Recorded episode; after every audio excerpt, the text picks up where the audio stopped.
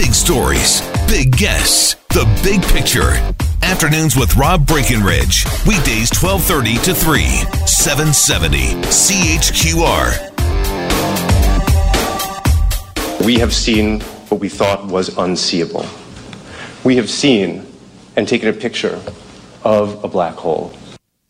Well, it's pretty startling to, to comprehend that. That here we are sitting here today listening to scientists announce that we have captured an image of a black hole. It is pretty large, mind you. This black hole is about 6.5 billion times the mass of our sun. And obviously, we're a little more familiar with our sun. It's, it's pretty big. Illustrates how big this black hole is. But despite its massive size, this was no easy task. This involved a global effort over a number of years and such a massive amount of data that it could not be transmitted over the internet. You may have seen the pictures today in some of the coverage of this. Hundreds of hard drives were used to collect all of this data, bring them all into one location to put together this image. So, as you heard in that clip there, we are seeing the unseeable. It is quite a remarkable achievement. Joining us to talk more about it, very pleased to welcome to the program uh, Avi Loeb. He is the Frank B. Baird Professor of Science at Harvard University, Chair of the Harvard Astronomy Department, and founding director of the Black Hole Initiative. Professor Loeb, thank you so much for joining us here. Welcome to the program. Thank you for inviting me. What was your reaction as, as you watched this all unfold today? And obviously, you've got some some very close colleagues who are involved directly in, in this research, but just such a, a remarkable day, isn't it? It is an amazing uh, uh, discovery, and um, I should say that for me it's also gratifying because uh, about a decade ago, uh, in collaboration with uh, a, a, colleague of mine who is now a professor in Canada at, at um, University of Waterloo, Avery Broderick. Back then, he was a, a postdoctoral fellow with me. Uh, we wrote, the, we published the first paper that uh, predicts how the image of the black hole in M87, this this particular black hole that we saw the image of, how it should look like. We forecasted, and uh, perhaps the uh, surprising result is that um, our prediction matches the, the, the, the, observations quite well, and so it, it, it, they are not surprising. Unfortunately, we don't see anything completely unexpected there. Uh, and I say unfortunately because very often uh, we learn from uh, results that do not follow our expectations. And in this case, um, it seems like uh, Einstein's theory of gravity works mm-hmm. and that uh, the shadow looks the way we expected it to look. It is quite remarkable. Um, th- this was a good candidate for this because it is so massive, right? Right. Uh, the black hole is um, six and a half billion times the mass of the sun. And one way to measure the mass is actually from the size of its shadow.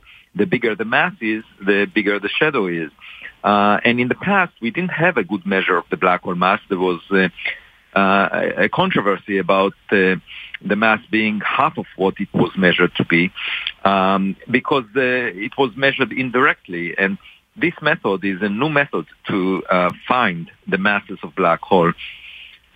moreover, um, this black hole, you know, is not accreting a lot of mass, a lot of matter right now. So it's not at its brightest uh, uh, phase. Uh, we do see black holes of this mass, gigantic black holes, shining very brightly all across the universe. They are called quasars. And most of the time they are um, they are faint. They are not accreting much gas, and they are dormant. Uh, and uh, the one that we looked at in M87 has a, a, jet coming off it, even though it's not fed with much uh, uh, matter, uh, it, it, still produces a beautiful jet that comes out. And one of the things that can be learned is how the jet is launched. Uh, because we are seeing the shadow of the black hole on the background of the base of the jet. And uh, so there are many things that we can learn, have nothing to do with uh, falsifying Einstein's theory of gravity, but actually using it as a tool to learn about how matter behaves in extreme environments near the horizon of a black hole.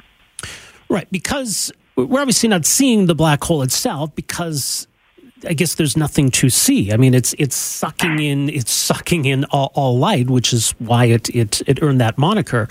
But when you talk about its, Right. its shadow or almost like its silhouette, what what is it we're seeing here? So what we're seeing is that it absorbs light uh, from that is uh, emitted from behind it. It's not uh, like uh, an opaque object that uh, blocks the light or reflects it. It actually absorbs it, and that's why we see less light coming from its direction because material behind it is not being seen, and uh, therefore there is a deficit in the brightness just behind the black hole.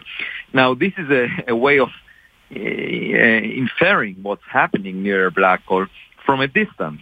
Uh, uh, of course, one could imagine boarding a spacecraft that will approach a black hole, and then you can do the measurements there, right there. But but the problem is that there are lots of uh, hazards, lots of risks uh, getting close to a black hole. Uh, if you fall into the black hole, um, eventually, um, you know, you get ripped apart by Right. a very strong tidal force near the singularity at the center. The event horizon is extremely helpful because it protects us from the singularity. The, there is nothing that can come out uh, from the inside of the event horizon. That's the significance of it. It's, it's sort of the walls of a prison that once you get in, you cannot get out from there. And that means that uh, even though we don't understand what is exactly happening near the singularity, near the center, because Einstein's theory breaks down there, uh, we don't really need to know because whatever happens there uh, doesn't affect us. And in a way, it's an excuse for physicists not to worry too much about Einstein's theory breaking down because we are protected by the event horizon. Right, but it, it, yeah, it's it, it is interesting though because it, it might seem like a paradox to people that we are, in one sense, confirming Einstein's theory with this announcement today, but just the very nature of, of black holes themselves, or the you know the singularity, as as you describe it, it it raises questions about that theory. I mean, it's pretty fascinating. Exactly, exactly. And it's always the case in physics that once you understand one thing, it opens the door to many other puzzles that you don't fully understand. That's what makes science exciting, that there is always something to pursue and um, something you don't fully understand. And, and uh, it allows you to make progress. Uh, now, the, the thing that we believe uh, is missing from Einstein's uh, theory is quantum mechanics. We, that's one of the fundamental pillars of modern physics, and it's not included in uh, Einstein's theory of gravity. And and over the past uh, half century, uh, people attempted to, including Einstein early on, um, attempted to unify quantum mechanics with gravity, but we don't really have a unique theory that with definite predictions that that we can use uh, to figure out what's inside a black hole at the moment. Yeah, but yeah, it's funny. It was just a few weeks ago. My son is 13, and we were watching Interstellar. It was on television, and you know he's, he's asking questions about you know the black hole, and obviously that's that's pretty important to the plot of the movie. And uh, I said, well, you know, black holes are pretty weird, and tried to find some some videos online to try to try to describe that. But it's, I mean, it's fascinating, but it's it's confusing. it's very weird in the sense that you know there there could be no matter there. It's completely empty space.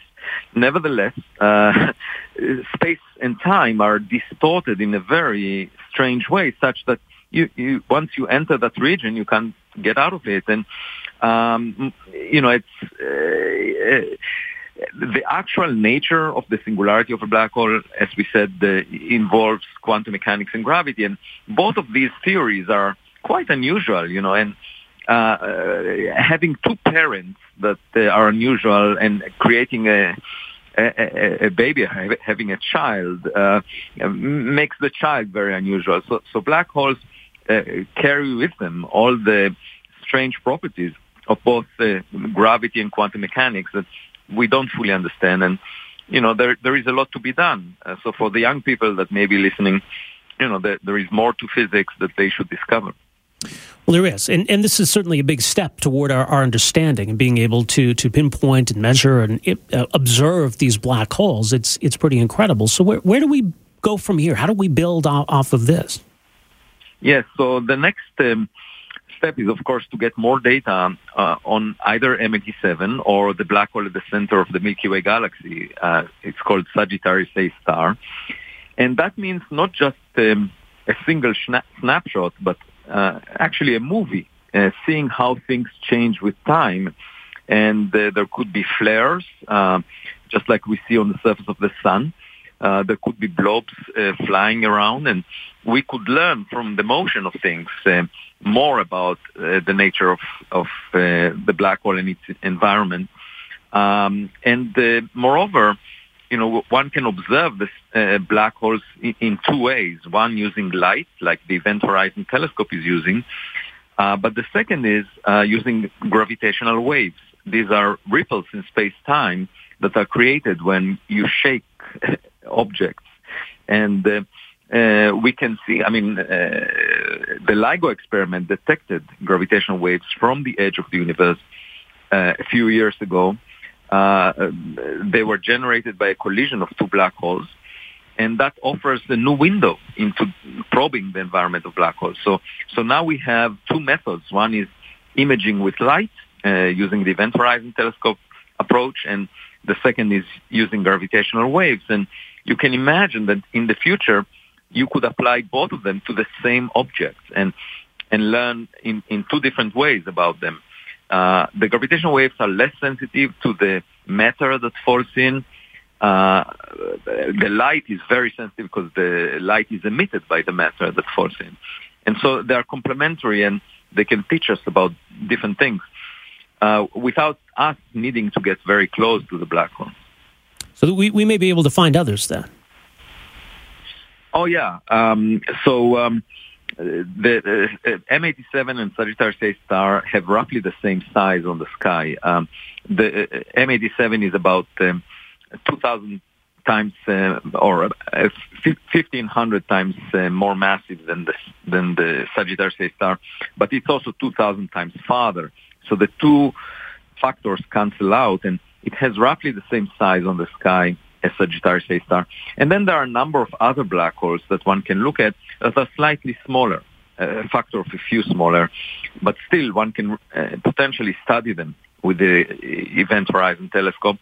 And then there are plans to perhaps expand the Event Horizon Telescope to include the space um, observatory that that will increase the the arm length of the telescope, basically the effective diameter of the telescope, um, and um, uh, that could help us resolve things that are even smaller. You can imagine also resolving two black holes that are dancing uh, together uh, around the, uh, each other. Um, um, and uh, if you have a movie uh, of one of them at least, you can see it moving around in a circle on the sky, and that could be another frontier that um, the Event Horizon Telescope pursues. And uh, we actually, I wrote a paper just um, a few months ago on this. Um, so once you have a tool um, like the Event Horizon Telescope, a new tool, uh, you can use it to build many different things. It is fascinating. Uh, Professor Loeb, I always appreciate the uh, insight and expertise on this, and uh, thanks so much for making some time for us here today. My pleasure. Really Thanks. appreciate it. Take care. Uh, Professor Abraham, or Avi, as he goes by, Loeb, uh, chair of the Harvard Astronomy Department, founder, founding director of the Black Hole Initiative, also chair of the Breakthrough Starshot Advisory Committee, and a lot of other titles. I could chew up a whole lot of minutes uh, just running down his resume, but really do appreciate his insight. Afternoons with Rob Breckenridge, starting at 1230 on News Talk 770 Calgary.